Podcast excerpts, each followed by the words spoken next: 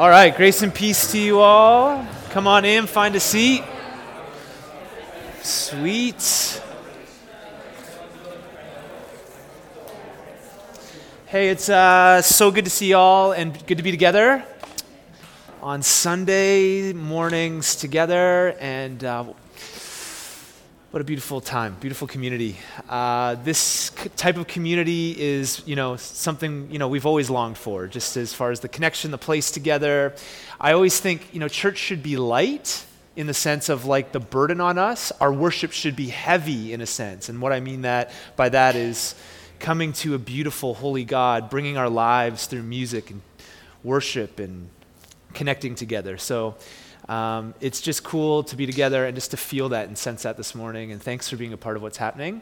And thanks to those of you that were at our, most of you, I think, were at our uh, long table. Thanks for Thanksgiving. And we had a great time together. How good was it? It's just so good to uh, be able to kind of kick back and hang out. And uh, the team did a great job kind of with everything the, the food and you bringing the food and the, the vibe. It was really great. It was a little cold, but we managed with some fire, which is great. Um, so just really thrilled. And this is obviously something we love to do every year and will be a staple. Um, we are, and not to like rush us here, we are looking towards doing something similar for Christmas. But in this room, we did this pre COVID, we'll have a Christmas party. I think we're looking at December the 11th. Uh, it's not set in stone, but moving our morning, uh, moving our morning gathering to the evening in here, and just decking it out and having long tables to hang out, to celebrate, just to eat together, spend time together. Um, have a killer Christmas playlist. Um, have some fun, fun, along the way. We've done that in years before, and it's it's kind of cool to re-engage some of this stuff after obviously a few long years of a couple long years of being forced into virtual insanity, right? It's good.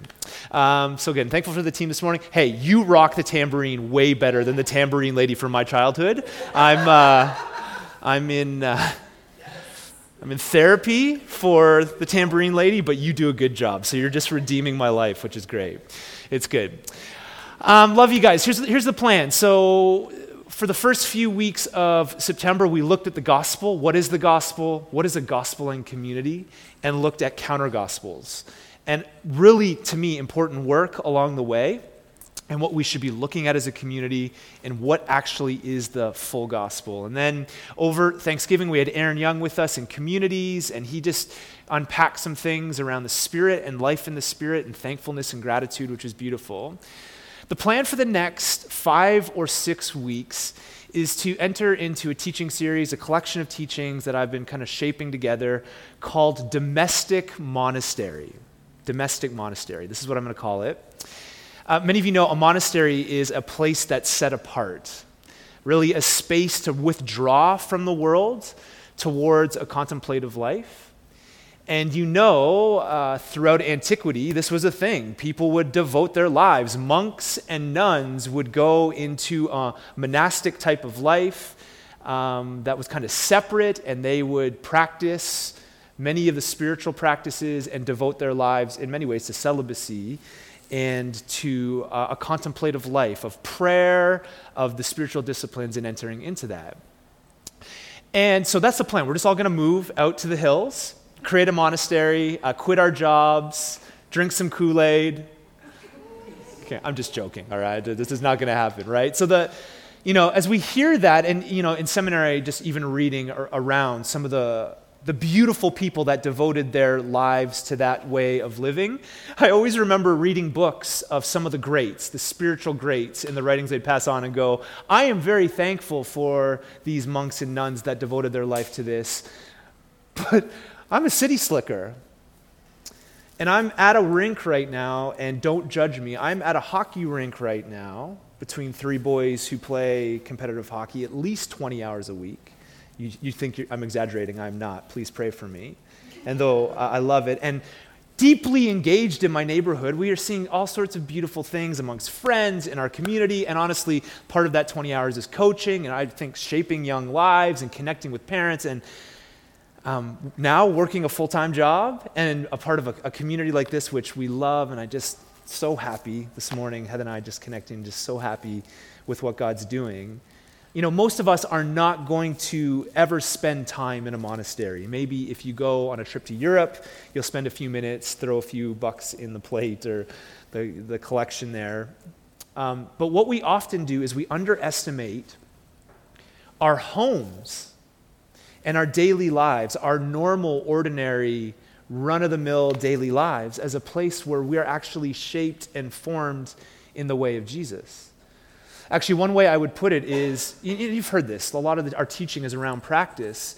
You know, we're being formed and shaped by something, but one of the things I would love to do over the next five or six weeks is really look at our domestic lives, our homes, as a place where the kingdom of God comes to bear through practicing the way of Jesus and building beautiful homes and households.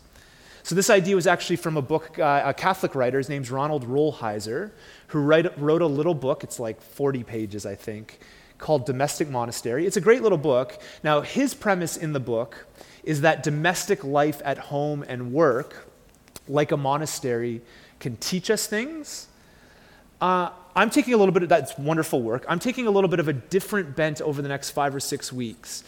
What we really want to do is we want to look at the importance of our homes and how you and I, all of us, can com- cultivate spiritual practices in them, and in particular, look at some practices along the way where we could almost, in a sense, see our homes embodying a contemplative life.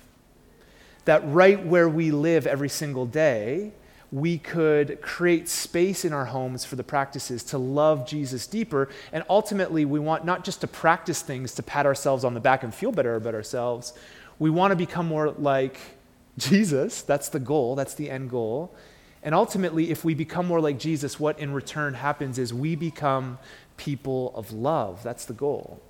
Now, we've been on a massive journey the last 10 years in our church's history. We've moved over the last several years into a more practice based community, and we talk about the practices a lot.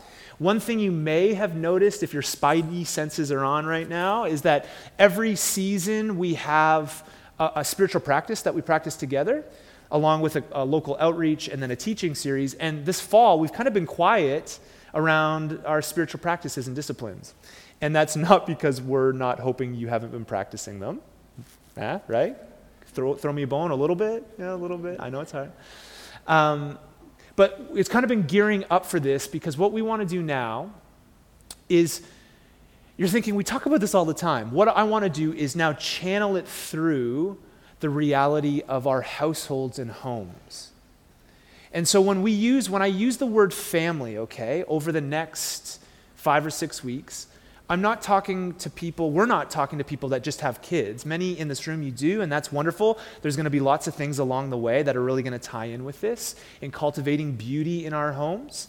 But when I use the word family or household, that is for all of us, whether you have kids, you want kids, you're, you're um, a newly married couple and don't have kids, uh, you have housemates, whatever it is, the hope is there's going to be a lot to grab in what we can take away as practices for our own homes. And so when I use that language, I'm not just talking to people with kids, I'm talking about all of us and what we want to see happen. Because here's the reality I'm a mathematician because I went to Bible college. Okay, that's a lie. Math was my worst. I'd write like a, I'll write you a book or an essay, uh, math and science. I'm just like, it's just not. Some of you are wired that way. God bless you.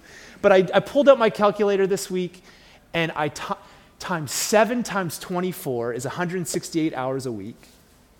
If you get eight hours of sleep, that's 56 hours, eight hours of sleep. Some of the parents are just like internally, that may just trigger you. I'm sorry. But if you, if you sleep uh, eight hours a week, that's 56 hours.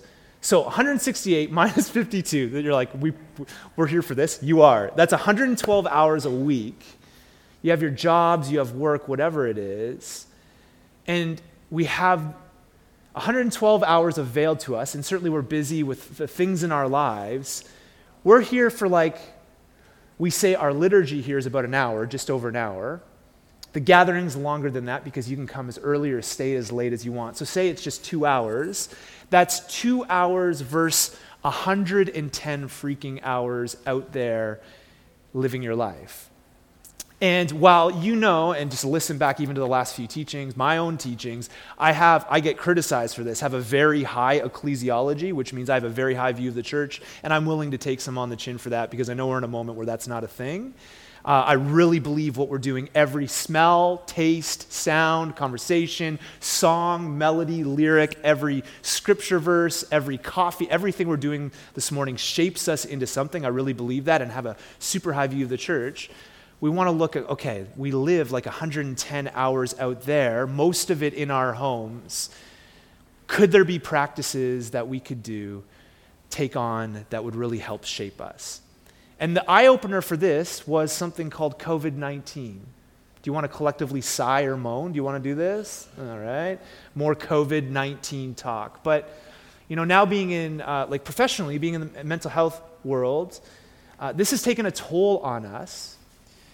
And I just wonder, you know, COVID 19 was this moment in time that really exposed in some way the family, the household, whatever that looks like for us, being pinned and locked down into our homes. And, you know, one of the things I've just been thinking through yes, we've done a really good job, I think, at cultivating the practices as a community and doing this, but we want to turn it towards what can we be doing in our home? So the hope is over the next few weeks is to look. We're going to look at four specific practices. This is just going to be an intro this morning. Over the next four weeks, we're going to look at scripture, so the story of God in our homes, prayer, hospitality, and then in the final week, we're going to look at blessing or words of life. Because I actually think this is a practice nobody really talks about a lot the practice of blessing in our homes.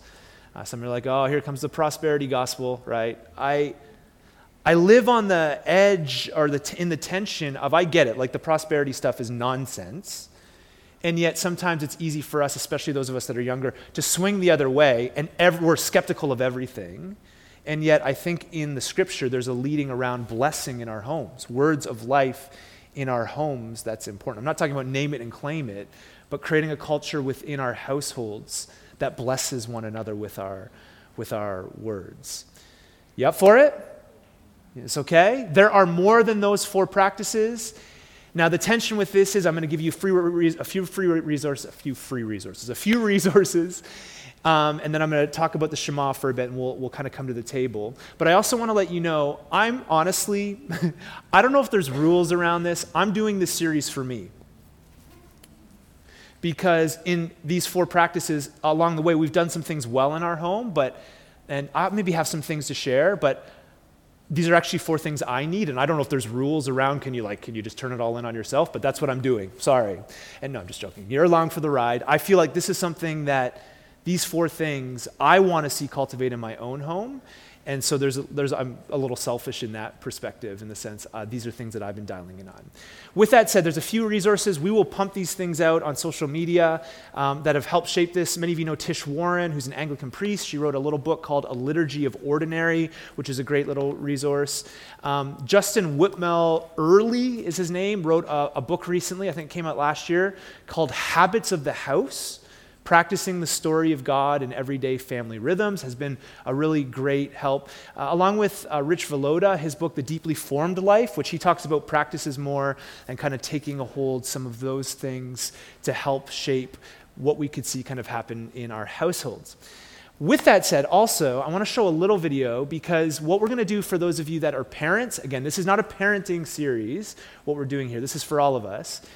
But there is um, a community, uh, uh, an organization called Intentional Parents that has put together a film series for parents that is really, really helpful in leading through some important things that we should be thinking about as parents when it comes to spiritual formation and raising our kids. We don't have time together to run this midweek, so what we're going to do starting next week in Praxis Weekly is you're going to get a link, if you're a parent, to the Intentional Film Series, it's called the intentional film series. It's nine sessions you can do on your own. If you want people to dialogue with you, Heather and I will dialogue. It's kind of at your own pace. We're going to give you the links. We're basically purchasing it as a community so that you can do it. Here's a little snapshot, and then we'll jump in, okay? This is kind of what we're offering you if you're a parent. Cool. So we're going to offer that on your own time. We think it can be helpful. Church is just basically buying into this as a resource for you. And we're obviously focusing on Sunday gatherings, your communities. So this is like a supplement if you want it. And it'll be up for a couple months, but you'll hear maybe even some reference to this a little bit throughout the series, trying to offer something for everybody as we think about these things. Cool? The other thing is this, just before we jump into today, today's text and a quick reflection, is next Sunday, as part of this, we are, I think right now, dedicating at least four children, which is wonderful and is super excited about that. Really excited to do that next week. So it's going to be a party in here next week as we celebrate that. If you'd like your child dedicated, uh, talk to Sonia. She's been reaching out a little bit. And if next week doesn't work, um, there's lots of opportunity on other Sundays to be able to do that. But uh, we've put it out there and uh, really excited next week. Uh, it's going to be a really meaningful time. Really ties into some of the things we're talking about. Okay? Cool. So good. All right. Deuteronomy 6. If you have a Bible, you want to open with me. Let's take a few minutes and just reflect before we come to the tables. Scripture's leading us, and maybe what it could mean as a community to go into our homes and live the way of Jesus. And one of the things I think is healthy households, healthy communities that are cultivated in the way of Jesus at home are only going to make the church more healthy, right? As we gather together.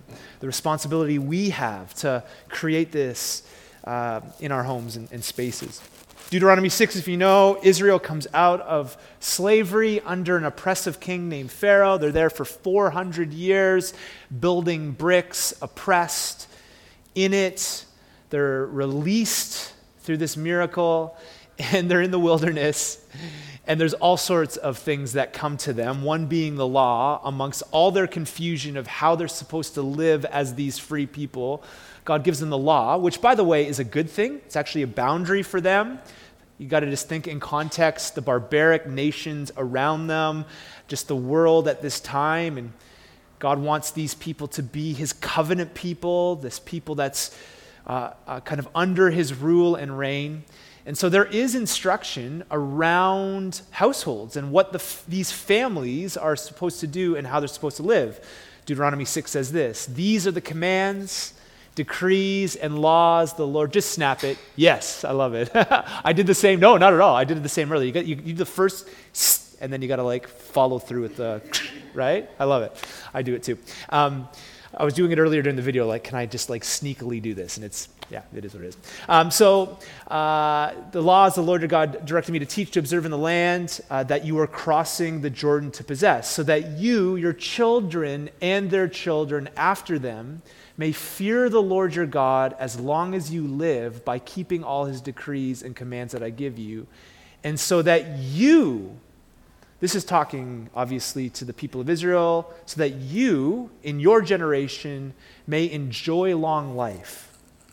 So there's a sense of passing on the ways of God. And when the people of God would do this, that they would enjoy long life. Verse 3 Hear, Israel, and be careful to obey, so that it may go well with you, that you may increase greatly in a land, Veggie Tales comes to me right here, flowing with milk and honey, just as the Lord, the God of your ancestors, promised you. Verse 4 Hear, so Shema, hear, listen, O Israel. The Lord your God, the Lord is one. Love the Lord your God with all your heart, with all your soul, and with all your strength. These commandments that I give you today are to be on your hearts. Impress them, if you have children, on your children. Listen, talk about them when you sit at home and you walk together on the road, when you lie down to sleep, and when you get up. And tie these on as symbols on your hands and bind them on your foreheads. Write them on the door frames of your houses and on your gates when the Lord your God brings you into the land he swore to your fathers, to Abraham, Isaac, and Jacob, to give you a land with large, flourishing cities you did not build, houses filled with all kinds of good things you did not provide, wells you uh, did not dig, and vineyards and olive groves you did not plant. Then, when you eat and are satisfied, be careful that you do not forget the Lord who brought you out of Egypt, out of the land of slavery. And so, right here with the Shema, it's called the Great Shema, Um, the Hebraic community would say this over and over. They would say it four or five times a day. They would wake up, Hear, O Israel, the Lord our God, the Lord our God is one. Love the Lord your God with your heart, soul, and strength. They would walk the road, Hear, O Israel, the Lord our God, the Lord our God is one. Love the Lord your God with your heart, soul, and strength. As they walked out the path, they, on the doorpost, they would see it as a sign. As they would eat together in meals, as they would lay the, their heads to bed, they would say this together. There's something formational about the Shema and notice in the instruction the passing on of the ways of God and the cultivation of that in the home. The reality is, um, you know, this is pretty finite in time. Our gatherings together, though they're important, you know, even coming in and listening to teaching, and all of this is important. But think about the power we have. Think about the things we have control over in our homes in cultivating the way of Jesus. God says to them through the law, pass this on. Um, this will go well for you if you follow my instruction. Actually, Deuteronomy 4, just before that, says, Only be careful and watch yourselves closely so that you do not forget the things you have seen or let them fade from your heart as long as you live. And then again, teach them to your children and to their children after them. There's this calling to proclaim, to embody the way of God so that generations that would come after us would, would, would catch it, would come into this way. And so this is done in the church, and your kids are taken care of right now, and we have some really intentional things happening for them. But what can we cultivate in our homes in passing on the goodness and the way of Jesus? Four practices. Next week, we're going to talk about Scripture. And we're going to talk about how uh, especially in the line of Israel, they would know from Genesis to Revelation by heart the Old Testament. Many kids would as they would grow up into adulthood. And so, what we're going to do is we're going to all bring our Bibles and we're just going to start memorizing the Old Testament. Just, just straight up. I hope you have all day next Sunday. Now, one of the things we're going to talk about is how we're story form people, and actually, it was, it was through speaking and oratory means in which they would speak this over each other. And we're going to look at the value of Scripture leading us and how we can cultivate the story of God within our homes. In a couple weeks, we're going to talk about prayer. And we've done the work of looking at fixed hour prayer and the Lord's Prayer as kind of a pattern for us in our prayer rhythms, but we're going to take it to our homes. And we're not just going to talk about it, because I know for myself, prayer is something easily that I just talk about, or I'll listen to a podcast about, or I'll read a book about. We're actually going to give some tools in which we can pray within our homes. A few weeks from today, uh, November 6th, we're going to be in communities and we're going to talk about hospitality and eating and drinking and what that looks like in not just with community members in the church, but with people in our homes. And then 4 weeks from today, November 13th, we'll look at blessings and words of life and how we can do that. We want to pass this on from one generation to the next. I want to be a part of a community that does that but I'm also feeling in a healthy way the weight and responsibility that I have with my 110 hours with my own kids to pass it along. And the reality is, is in the busyness of our world and our schedules and everything that we have going on, we are being formed and shaped by something. I think it was Calvin or Luther who called our hearts an idol factory. And the point that they were trying to make is it doesn't matter if you're being, you know, you know, it doesn't matter whether you think you worship something or not. We are all worshipers and we're all being formed and shaped into something. And so, what we want to see happen is our homes become these places and spaces where we counterform. There's counterformation happening in our home, where prayer and scripture, hospitality and eating, words of blessing would be our default that there would be actual practical daily rhythms we could kind of put into our home. For some of us, this seems daunting because maybe you look across the landscape and you don't see a lot of intention in your home. Um, I would just say, open up your heart, open up your life to the next number of weeks and how we could see this happen.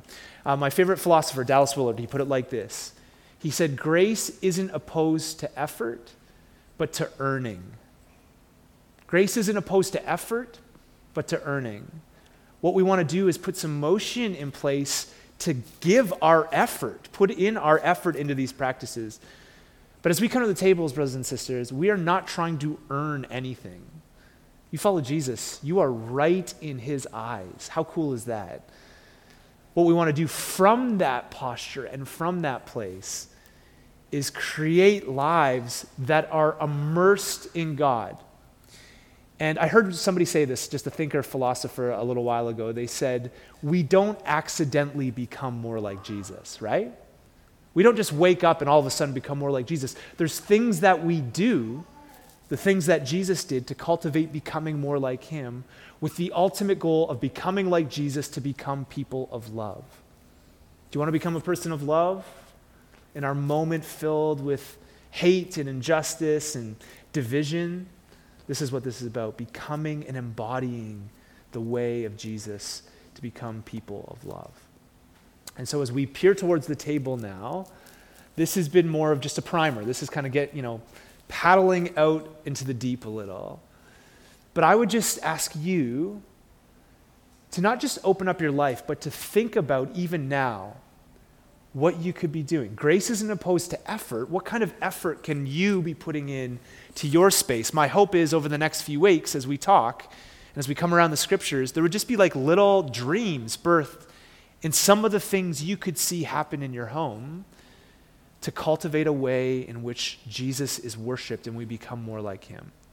And so I don't know what that is for you, but I just ask you to open up yourself to that. Whether you have flatmates, roommates, whether you're a, a married couple with, you know, uh, you don't have children or you have kids and you're just wrestling through this, what could this be for you? Hear, O Israel, the Lord our God, the Lord our God is one. And Jesus actually pointed to this as the most important thing for us as followers of Jesus.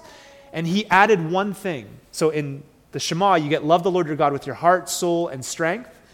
Jesus adds to it love the Lord your God with your heart, soul, mind, your mind, your very mind, your thinking, your intellect, and your strength. May this be the call for us as we live this out. You with me? You up for it? Here's the beauty of now, like, I feel like in some ways I got nothing to lose, like, and this is, this is a good thing, like, and just where we're headed. Um, was going to say, what are you going to do? Fire me? And you're like, yeah, we'll fire you. but really, you know, like, um, I'm just joking on that. But like, the beauty of like, you know, we're trying to take it just away from just like a talking head. I hope as we would come to the tables, this could be a way for us just to think through what can I be called into? What can I do to till the ground a bit for the 110 hours? You know, and I know we're not in our homes 110 hours, but what can I do to till the ground?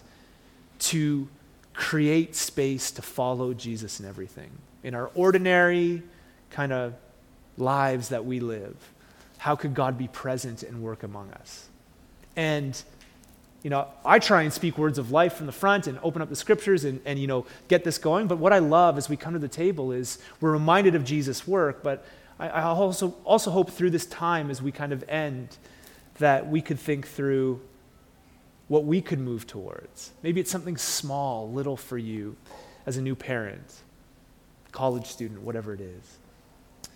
And so, God, we just ask that you would come among us. We're going to worship here together and come to the table. But, God, we ask that, I just pray, Spirit, that you would do your work. Do the work that's way better than just talking into a microphone.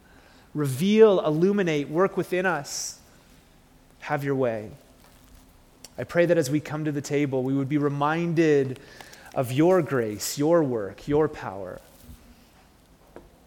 God, as we eat bread and juice, drink juice, may this just be a simple reminder of the very ordinary things that fuel our ordinary lives, and yet this is where you want to meet us. So come, Holy Spirit, I pray. May we be people that um, just create space here to love you with heart, soul, mind, and strength, with everything. May we, uh, for the parents in the, in the room, may you just help us to see the call to pass this on from one generation to the next. May church be light, but in some of this, may the weight of this in your holiness and your goodness and what you want to do, may it be, in a sense, heavy not to burden us, but to open our eyes to what we're called into. leading our kids, the next generation. So be among us, our worship, our praise as we come to the table. Do your work within us. In Jesus' name. In Jesus' name.